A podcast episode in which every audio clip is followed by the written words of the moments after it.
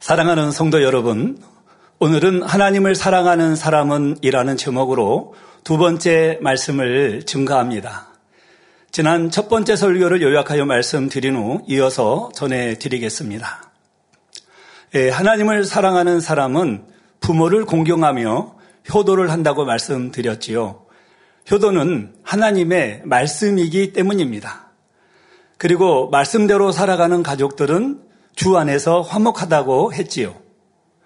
부모님들은 자녀를 진리 안에서 양육하고 또 자녀들은 부모님께 자녀의 본분을 다하기 때문입니다. 때로는 가족을 위해서 자신을 희생하는 삶일지라도 화목한 가정은 참 행복하지요. 잠언 17장 1절에 마른 떡 한 조각만 있고도 화목하는 것이 육선이 집에 가득하고 다투는 것보다 나으니라 한 것처럼 이 행복은 소유의 많고 적음에 있는 것이 아니라 마음씀에 있음을 알 수 있다고 하였습니다. 그런데 아무리 가족들이 서로 노력하고 섬긴다고 해도 이 하나님께서 가정을 지키시고 보호하셔야 된다고 했지요. 10편 127편 1절에 여호와께서 집을 세우지 아니하시면 세우는 자의 수고가 헛되며 기록된 대로 하나님께서 집을 세우셔야 한다고 했습니다.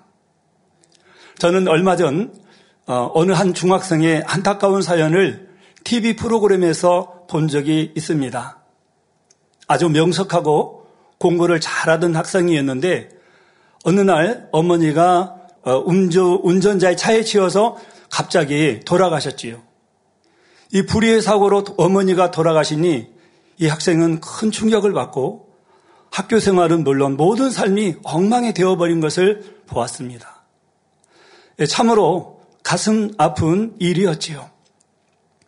저는 이런 일들을 보면서 우리 성도님들이 얼마나 우리 하나님과 주님의 사랑 안에서 또 만민 안에서 목자의 기도의 공간 안에서 지킴받고 보호받는지를 어, 느끼면서 참 마음으로 감사했습니다. 그러면서 5월 어, 달에 해외에서 말레이시아에서 온 서신 하나가 있는데 읽어 드리면서 함께 네, 은혜를 예, 받았으면 좋겠습니다. 예, 어니스트 한 네, 탄한영 집사님인데요. 말레이시아 페낭 농아 만민교회 집사입니다. 차량 화재 사고에서 지킴을 받았습니다. 5월 4일 목요일 오후 2시 15분쯤 아내와 3살 된 딸, 한 살인 아들을 태우고 어머님 댁을 가고 있었습니다. 운전 중 3살 된 딸이 차 밑에서 소리가 난다며 몇 번씩이나 같은 이야기를 했습니다. 근데 여기서 이제 중요한 것은 부모님들은 농합니다. 그런데 이 3살짜리 딸아이는 정상인인 거죠. 그런데 차에서 자꾸 소리가 난다는 거예요. 하나님이 지켜주신 거죠. 부모님들은 소리가 들리지 않으니까 어, 이제 계속 차량에 문제가 있는데도 그 문제를 발견하지 못하고 계속 운행을 하고 있었습니다. 고속도로 통행 요금소를 지나자마자 내려서 확인해 보니 차 밑에 설탕가루 포대가 붙어 있었고 포대를 치우고 보니 차 하부에 불이 붙어 있었습니다. 지금 설탕 포대 보셨죠? 예, 저기 지금 하부에 지금 불이 붙어 있는 것입니다. 먼저 가족들을 대피시킨 다음 차 안의 물건들을 밖으로 옮겼습니다. 주변 사람들이 도움을 받아 차 하부에 붙은 불을 꺼보려 시도했으나 불이 전혀 꺼지지 않았습니다. 2시 20분쯤 소방서에 신고를 했고 20분이 지나 2시 40분에 사고 현장에 소방차가 도착했습니다. 소방차가 화재를 진압하려고 했으나 쉽게 꺼지지 않아 차가 완전히 저렇게 뼈대만 앙상하게 타버렸죠. 그래서 이제 경찰이 조사한 결과 인근 도로를 지나가던 트럭에서 설탕가루 포대가 아까 보신 바대로 떨어졌고 그 포대가 차 밑에 붙었는데 이 말레이시아가 요즘 굉장히 더웠거든요. 그때 당시에 40도가 넘는 뜨거운 날씨에 과열이 되어 마찰열 때문에 불이 붙은 것이라고 했습니다. 조사 과정에서 피해를 인정받아 100% 손해배상을 받을 수 있게 되었습니다. 이 소식을 들은 자동차 대리점 직원과 본사의 지역 관리자가 연락을 해왔습니다. 사고 원인을 들은 자동차 직원이 새로운 차를 받을 때까지 임시 차량 제공, 보험 처리 등 모든 지원을 해주겠다고 했습니다. 다친 곳 하나 없고 물질의 피해도 없이 온전히 지킴받았습니다. 이번 일을 통해 목자님의 공간 안에서 지킴받고 있다는 것을 확실히 체험하였습니다. 아버지 하나님께 모든 감사와 영광을 돌립니다. 그러면서 예, 당회장님께 감사하고 대행님께 감사하고 또 우리 새, 이 차가 1월 달에 나온 새 차였습니다. 지종원 목사님이 제가 이제 사진 자료를 보니까 지종원 목사님이 차에 기도를 해주시는 장면이 있으시더라고요. 손수건을 놓고 기도를 해주신 장면이 있는데 이제 지종원 목사님도 이제 농하시고 기도받는 우리 집사님도 농하시기 때문에 손수건을 올려놓고 두 분은 수화로 가족들과 함께 소통하면서 기도를 해 주셨죠. 얼마나 참 놀라운 일입니까? 때로는 정말 아무런 그런 그 연관성이 없는 그런 차에 개치워서 정말 급작스럽게 가족이 돌아가시는 그런 상황도 벌어지는데 우리 성도님들은 이렇게 위급한 상황에서도 하나님의 사랑 안에서 또 주님의 은혜 가운데 또 만면의 공간 안에서 이렇게 지킴받고 산다는 자체가 너무나 큰 축복인 것이죠. 하나님께 감사와 영광의 박수를 올려드리겠습니다. 매주 매주 해외에서는 많은 간증의 서신들이 선교 소식으로 올라옵니다. 그 중에서 선별해서 대행님께서 단에서 간증을 해주시기도 하지만 워낙 많은 큰, 큰 간증들이 있, 으니까 이런 간증 또한도 뒤로 순위가 밀려서 미처 간증을 못 해드렸던 그런 상황이었습니다. 그렇기 때문에 5월 4일 날 일어났던 그런 간증인데도 이제 해드렸습니다. 이렇게 성도님들은 이해를 해주시면 감사하겠습니다. 이와 같이 현대는 과학과 의학이 발달되어 있지만 그만큼 많은 위험에 예, 노출되어 있습니다. 그러나 이 하나님의 말씀 안에 거할 때는 각종 질병들과 사건, 사고가 많은 세상 가운데서도 우리는 지킴받고 보호받을 수 있지요. 그러므로 성경에 있는 하나님의 말씀은 인간 경작의 과정에서 꼭 필요합니다.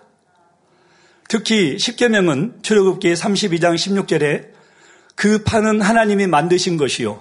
글자는 하나님이 쓰셔서 판에 새기신 것이더라 한 대로 하나님께서 친히 돌판을 만드시고 그 위에 기록해 주신 말씀입니다. 이 계명은 신명기 10장 13절에 오늘날 내 행복을 위하여 내게 명하는 여호와의 명령과 규례를 지킬 것이 아니냐는 말씀대로 바로 우리의 행복을 위하여 주신 것이지요. 우리 성도님들은 이 말씀대로 계명을 잘 지킨다면 하나님께서 주시는 사랑과 평안이 늘 함께 하실 것입니다. 오늘 본문 말씀을 보면 한 율법사가 선생님이요 어느 율, 법 중에 어느 계명이 크니까 하며 예수님을 시험하기 위해 질문을 하였지요. 이에 예수님께서는 마태복음 22장 37절에서 39절에 내 마음을 다하고 목숨을 다하고 뜻을 다하여 주 너의 하나님을 사랑하라 하셨으니 이것이 크고 첫째 되는 계명이요 둘째는 그와 같으니 내 이웃을 내 몸과 같이 사랑하라고 말씀하셨습니다. 수백 가지 율법 조항이 있다고 해도 결국 모든 율법의 근본 종신은 사랑이며 진정 하나님을 사랑하면 진리인 영의 것들로 마음을 채우게 됩니다. 그러니 하나님을 사랑하는 사람은 첫째, 하나님 말씀을 무장하기에 힘쓴다고 했습니다. 우리도 세상에서 그렇잖아요. 누군가를 사랑한다면 그 사람에 대해 알고 싶고 또 그 사람에 대해서 늘 궁금한 것처럼 하나님을 사랑하는 사람은 당연히 하나님의 말씀을 사모합니다. 그래서 부지런히 성경을 읽고 암송하며 각종 예배는 물론 하나님의 말씀을 들을 수 있는 모임에 즐겁게 참석하지요. 하나님의 말씀 안에는 하나님의 마음과 뜻이 잘 나와 있기 때문입니다. 말씀 무장이란 하나님의 말씀을 마음에 이루어 자신의 것으로 양식 삼는 것으로 그 중요성은 아무리 강조해도 지나침이 없지요. 전쟁터에 나가는 군인이 가장 먼저 챙겨야 할 것이 무엇이겠습니까? 네, 바로 무기입니다. 그런데 우리가 영적 전쟁에서 가장 필요한 것은 바로 말씀이요. 말씀이기 때문에 영적 전쟁에서는 이 말씀으로 무장되어야 영적 전쟁에서 승리할 수가 있는 것입니다. 이스라엘 백성들이 출애굽하여 가나안으로 들어가는 여정 속에서 하나님께서는 모세의 후계자로 여호수아를 세우시고 믿음의 행군을 하게 하시면서 여호수아 1장 7절에 내가 명한 율법을 다 지켜 행하고 좌로나 우로나 치우치지 말라. 그리하면 어디로 가든지 형통하리니라고 당부하셨습니다. 하나님의 말씀에서 떠나지 않고 그 말씀에 순종해 나갈 때 이 약속의 땅을 형통하게 기업으로 취할 수 있다 말씀하셨지요. 하나님 말씀으로 무장을 하려면 우선은 지식적으로 양식을 삼아야 합니다. 그러나 아무리 많은 말씀을 양식 삼는다 해도 이것이 단지 머리의 지식으로만 담겨 있다면 아무런 의미가 없습니다.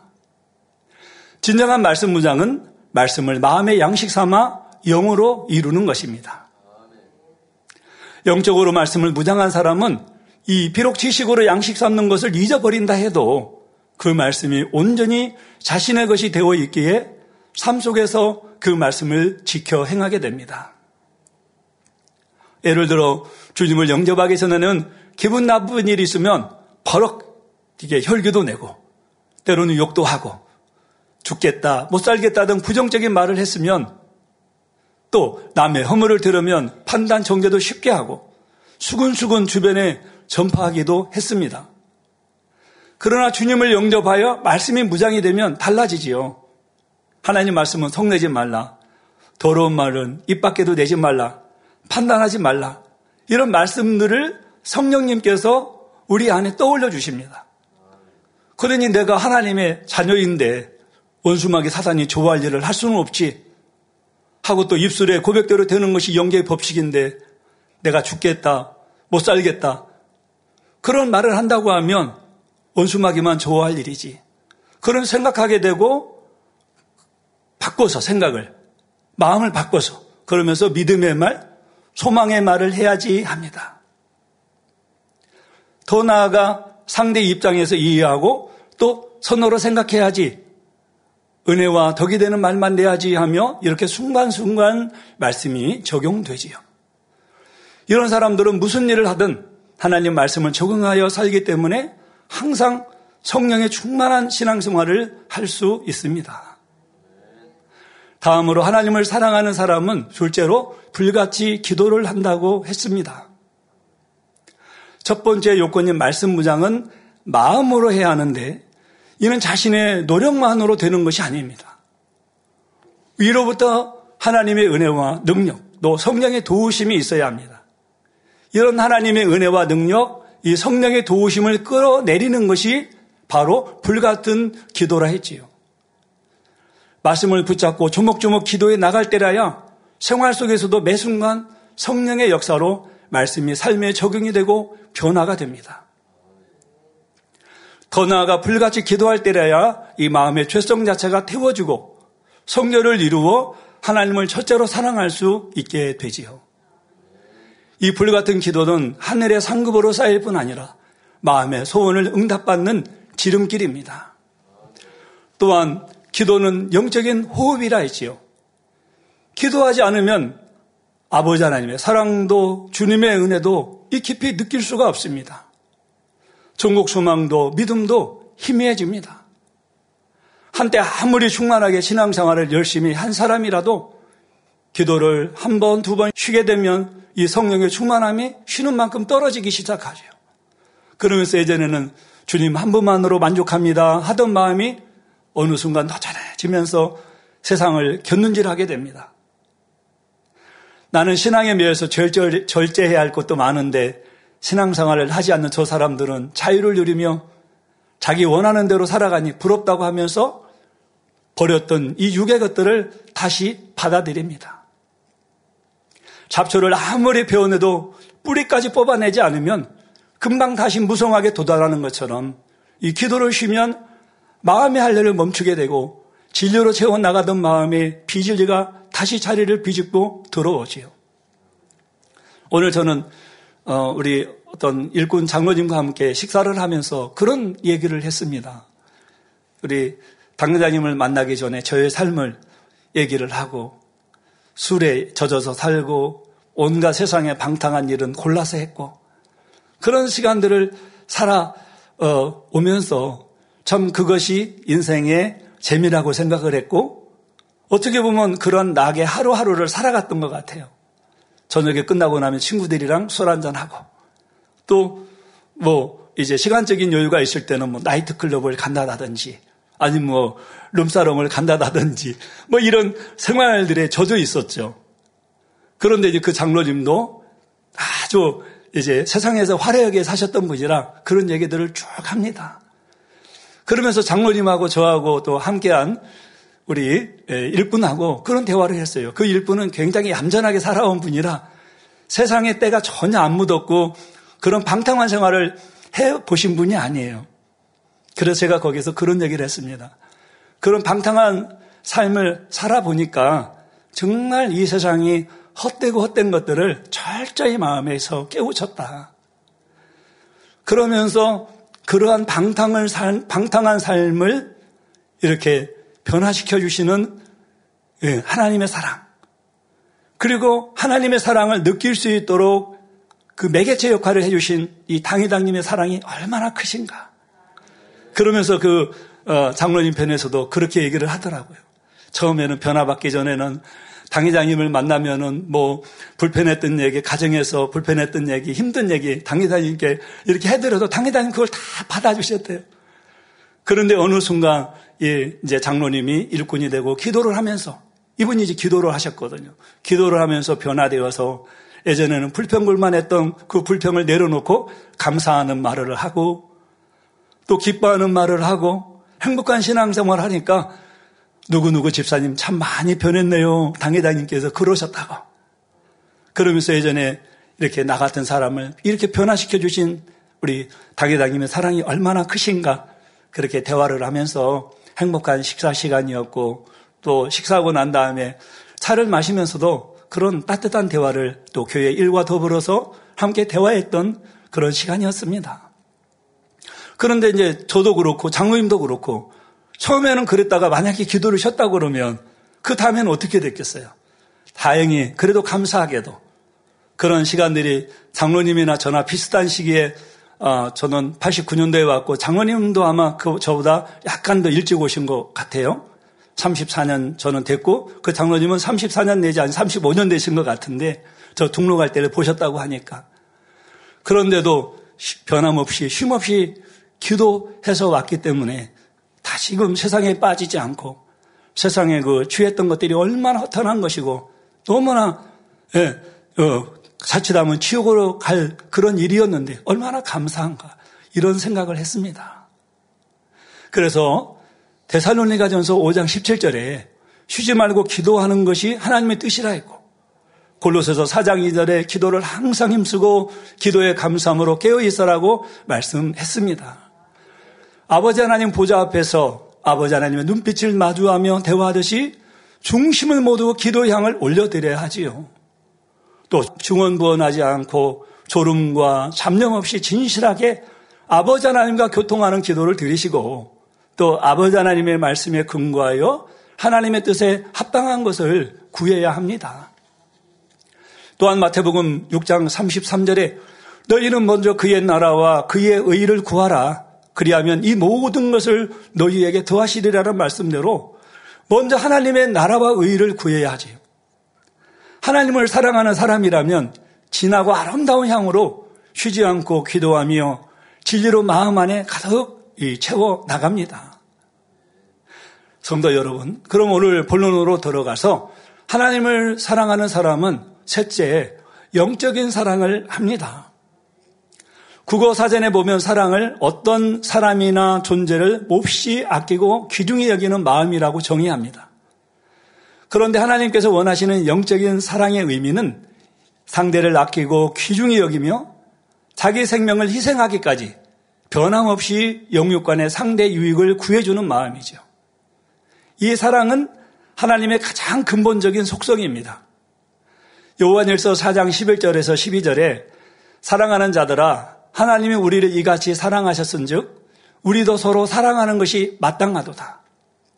어느 때는 하나님을 본 사람이 없으나 만일 우리가 서로 사랑하면 하나님이 우리 안에 거하시고 그의 사랑이 우리 안에 온전히 이루느니라는 말씀대로 하나님은 사랑이시며 우리가 하나님을 사랑하고 형제를 사랑하여 사랑 안에 거할 때 하나님도 우리 안에 거하신다고 하십니다.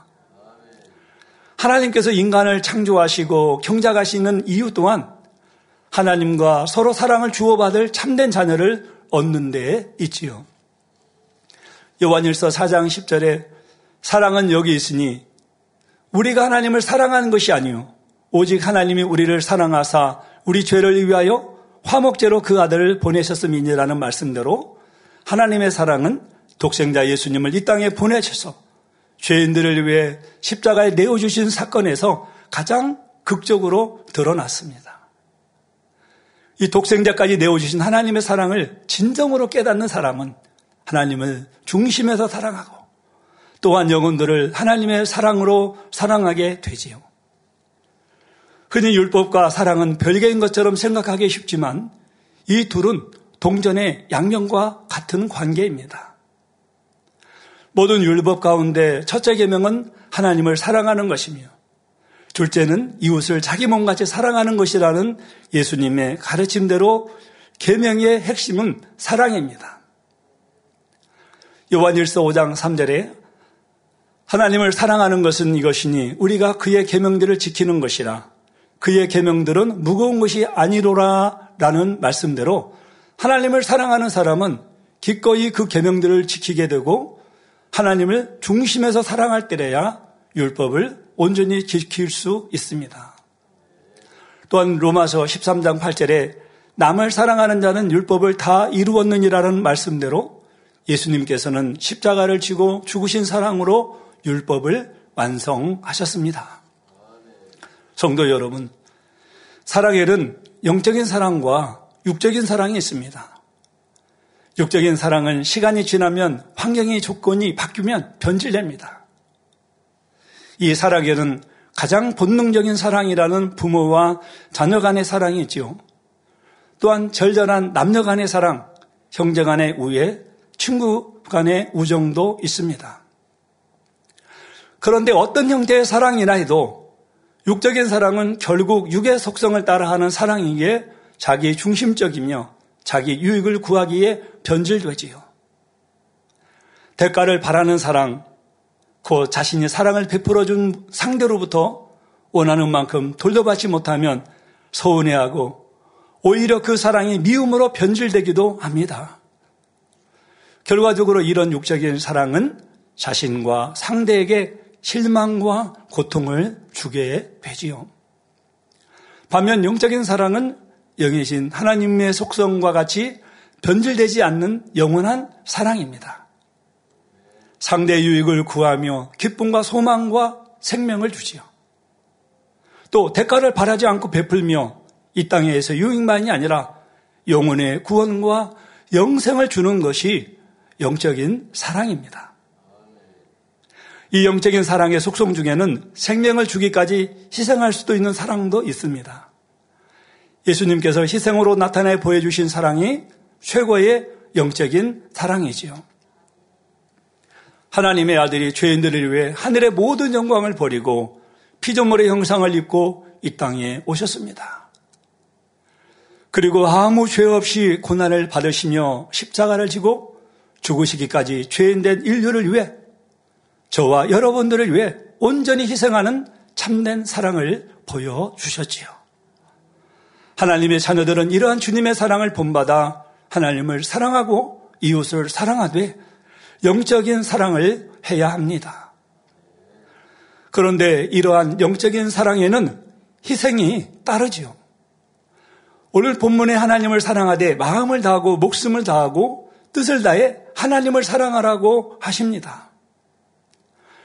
마음 다해 사랑하는 사람은 이만큼은 하나님께 이렇게 내어드리고 저만큼은 세상에 내어주는 것이 아니지요.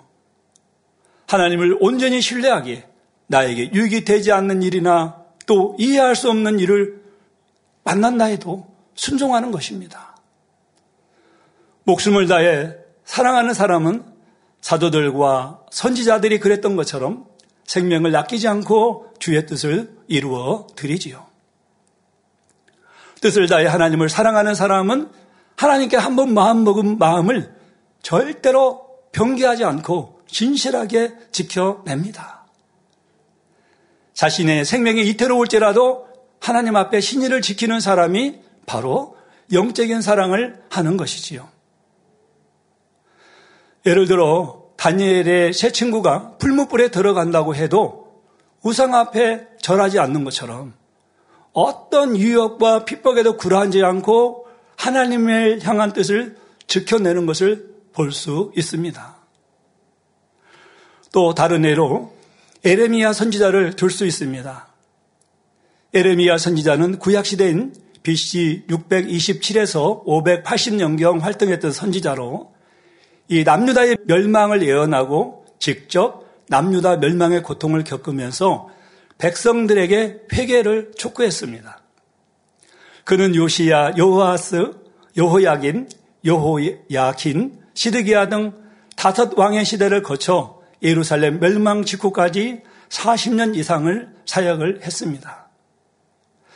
쉬운 말로 사역을 한 것이 아닙니다. 백성들에게 마음에서 벗겨나야 될 비진리를 외쳤지요. 즉, 우리로 마음엔 이 마음의 성결의 중요성을 강조했습니다. 에르미야 4장 4절에 보면 유다인과 예루살렘 거민들아 너희는 스스로 할례를 행하여 너희 마음 가족을 베고 나 여호와께 속하라라고 전하였지요.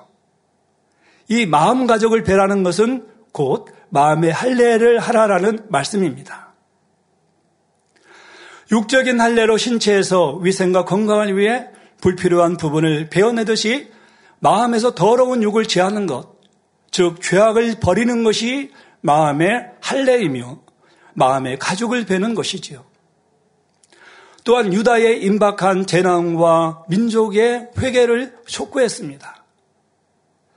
하나님의 명하심에 따라 평생 독신으로 지내며 눈물의 선지다라고 불릴 정도로 눈물과 애통 속에서 하나님의 뜻을 전했지만 사람들은 에레미야의 경고를 듣지 않았습니다. 그리고 오히려 그를 배척했습니다. 남유다를 향한 하나님의 심판이 전에 정해졌을 때 에레미야는 이 심판의 도구인 바벨론에 항복하고 포로로 잡혀가는 것이 하나님의 뜻이라고 이렇게 예언했습니다. 그건 사실입니다. 그런데 이로 인해 에레미야는 매공로로 매도되어 매를 맞고 감금되는 것은 물론 생명의 위협까지 받아야 했습니다. 바벨론의 침공으로 예루살렘이 함락된 후 에레미야는 바벨론으로 끌려가지 않고 예루살렘에 남아 있었지요. 후에 바벨론 왕이 임명한 예루살렘 총독이 살해당한 후 바벨론의 재충공을 두려워하던 사람들이 애굽으로 이렇게 피신하면서 에레미야를 납치해 갔습니다. 에레미야는 애굽에서도 하나님의 뜻을 선포하다가 사람들의 미움을 받아 순교했다고 전해집니다.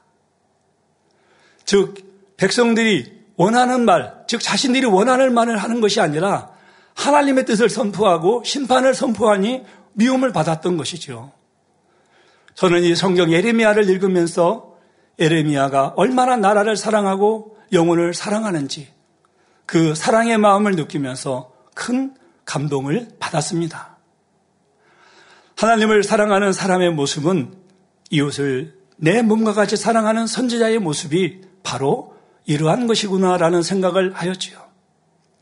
그러면서 내가 하나님의 뜻을 전하면서 핍박이 있고 위협이 있다고 해서 중단하면 안 되겠구나라는 마음도 들었습니다.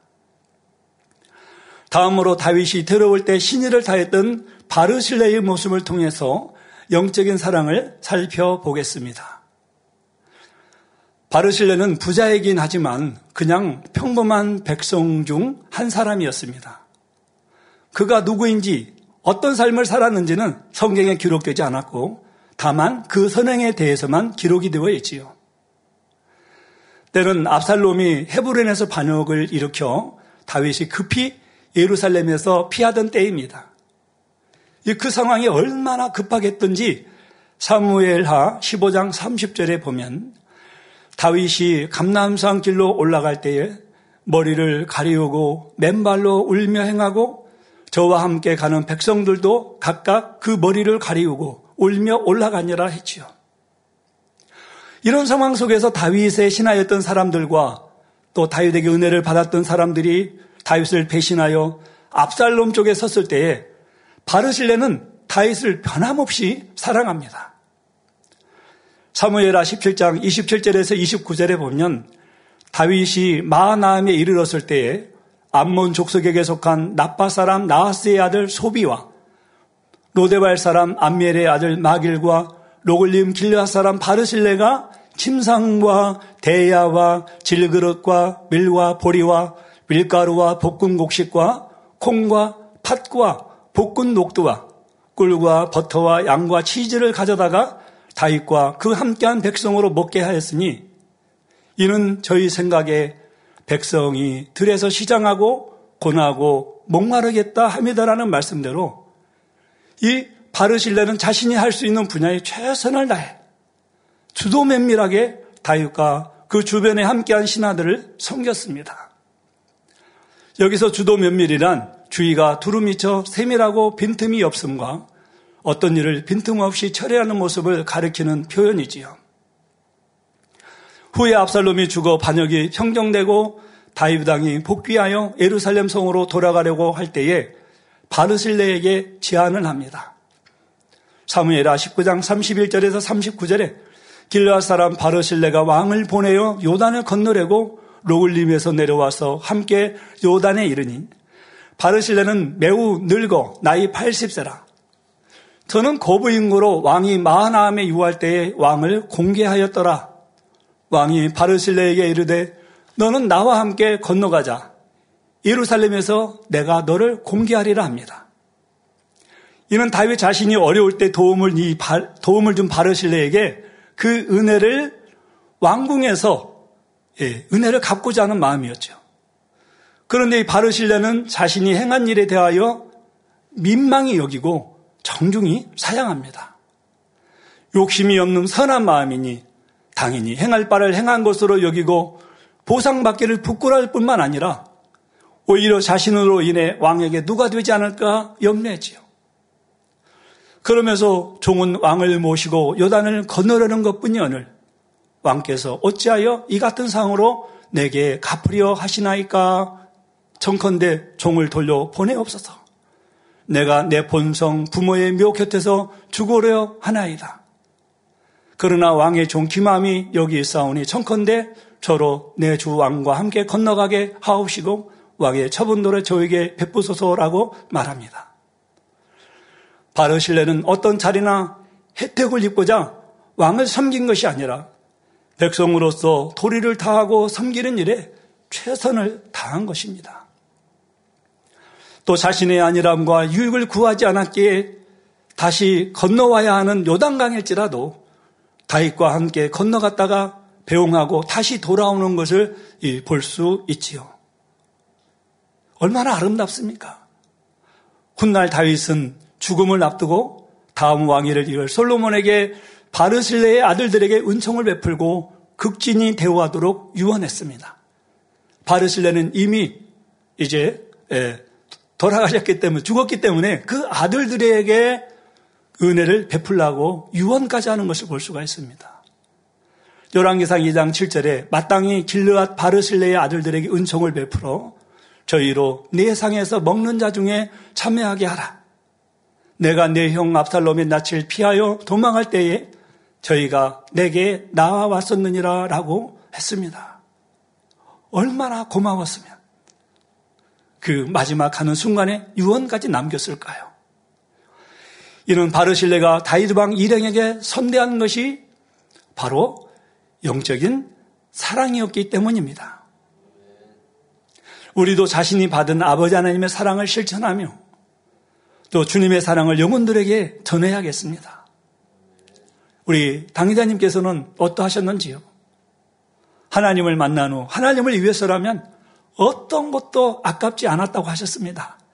말씀으로만 하신 것이 아닙니다. 당회장님 모든 것을 행함으로 하나님 앞에 내어 보이셨습니다.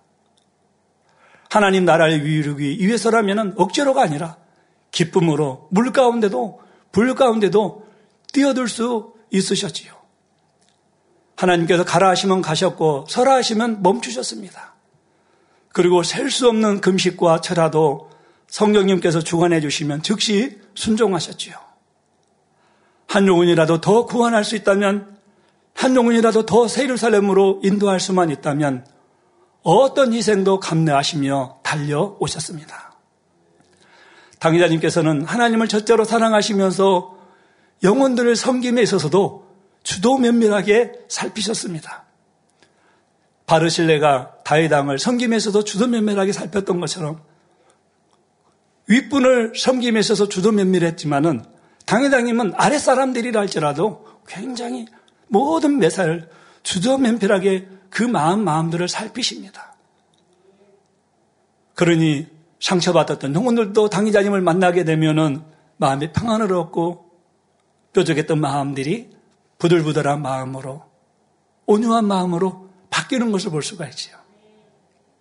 예를 들어 구제를 하실 때에도 그 영혼에게 꼭 필요한 것을 구제하셨고 예를 들어 제가 뭐 1억이 필요한 걸 당회자님께서 아셔서 구제하셨다고 한다고 하면 당회자님은 그 1억만 구제를 하시고 많은 것이 아니고 혹여 그 구제금이 이제 그 영혼이 믿음이 연약했을 때 혹여 11조를 하지 않으면 하나님 앞에 담이 될 수도 있기에 11조까지 넉넉하게 이렇게 계산을 해서 마음을 쓰셔서 구제를 하셨다는 그런 말씀을 여러분들은 들어보셨습니다. 우리 성도님들이 그러한 목자의 마음을 많이 받아보셨을 것이요. 또한 만약 천명의 영혼을 구원할 수만 있다면 제가 대신 여기에서 제가라는 바로 당회장님이시죠. 제가 대신 지옥에 가야 한다 해도 그렇게 하겠습니다라고 말씀하실 정도로 영혼들을 사랑하셨습니다. 영혼들을 위해서라면 어떤 고난과 핍박을 받는다 할지라도 기꺼이 희생을 하시겠다는 목자님의 심정이 바로 영적인 사랑의 열매인 것이지요. 우리도 이런 영적인 사랑을 이룬다면 하나님의 사랑을 지극히 받을 것이라고 하셨습니다. 그러니 말씀을 듣는 모든 성도님들께서도 내 이웃을 내 몸과 같이 사랑하라는 예수님의 가르침을 명심하여 영적인 사랑의 마음을 이루시기를 기원 드립니다. 사랑하는 성도 여러분, 결론을 말씀드립니다. 당리다님께서 설교를 해 주실 때에 하나님을 사랑하는 사람이라면 새 예루살렘에 들어가는 것이 그렇게 어려운 일이 아니라고 하셨습니다. 저는 어, 지금의 상황에서 그 말씀이 너무 많이 이해가 됩니다. 왜요? 하나님을 사랑하는 사람은 네, 영혼을 내 이웃을 내 몸과 같이 사랑하지 않겠습니까? 하나님을 사랑하는 사람들이 교회를 사랑하지 않겠습니까? 형제의 허물이 있으면 그 허물을 남에게 전하겠습니까? 오히려 덮어주고 그러면서 어찌하든지 그 영혼도 변화되어서 함께 천국에 갈 수를 이끌어가지 않겠습니까? 그러니 그러한 사람들을 통해서 얼마나 많은 영혼들이 구원되겠고 그렇게 하나님을 사랑하는 사람은 뭐라고 그랬습니까? 또 성결을 이루어간다 말씀드렸죠. 말씀을 무장하고 불같이 기도하니 마음의 영적인 사랑이 임합니다. 그러니 세상 것을 하나하나 버려나가며 하나님 사랑으로 채워나가면 누구라도 새 예루살렘에 들어갈 수 있다고 하셨지요. 또 자신만 아니라 사랑하는 사람들도 함께 갈 수 있도록 힘을 줄 수 있다고 했습니다. 우리의 목표는 새 예루살렘입니다. 사랑하는 성도님 한번 생각해 보세요. 내가 지금 새 예루살렘의 목표를 지금도 놓치지 않고 분명하게 그 세르살렘을 목표하고 달려가고 있는지 아니면 예전에는 세르살렘을 목표했는데 지금은 그 목표가 희미해졌는지 아니면은 나는 구원만 받아 천국에 가도 좋다 생각을 하시는지 그런데 세르살렘을 목표하는 사람들은 하나님을 사랑할 수밖에 없지요. 그러니 하나님을 사랑하는 사람은 첫째로 하나님 말씀을 무장하고 둘째로 불같은 기도를 하며 셋째로 영적인 사랑을 한다고 했습니다. 오늘 말씀을 통해서 더욱 하나님을 사랑하여 그 사랑 안에 온전히 구하시기를 바랍니다. 그래서 늘 아버지 하나님과 사랑을 주고받음으로 하나님을 기쁘시게 해드려서 아름다운 천국 새 예루살렘에서 영원히 주님과 함께 하시기를 주님의 이름으로 기원 드립니다.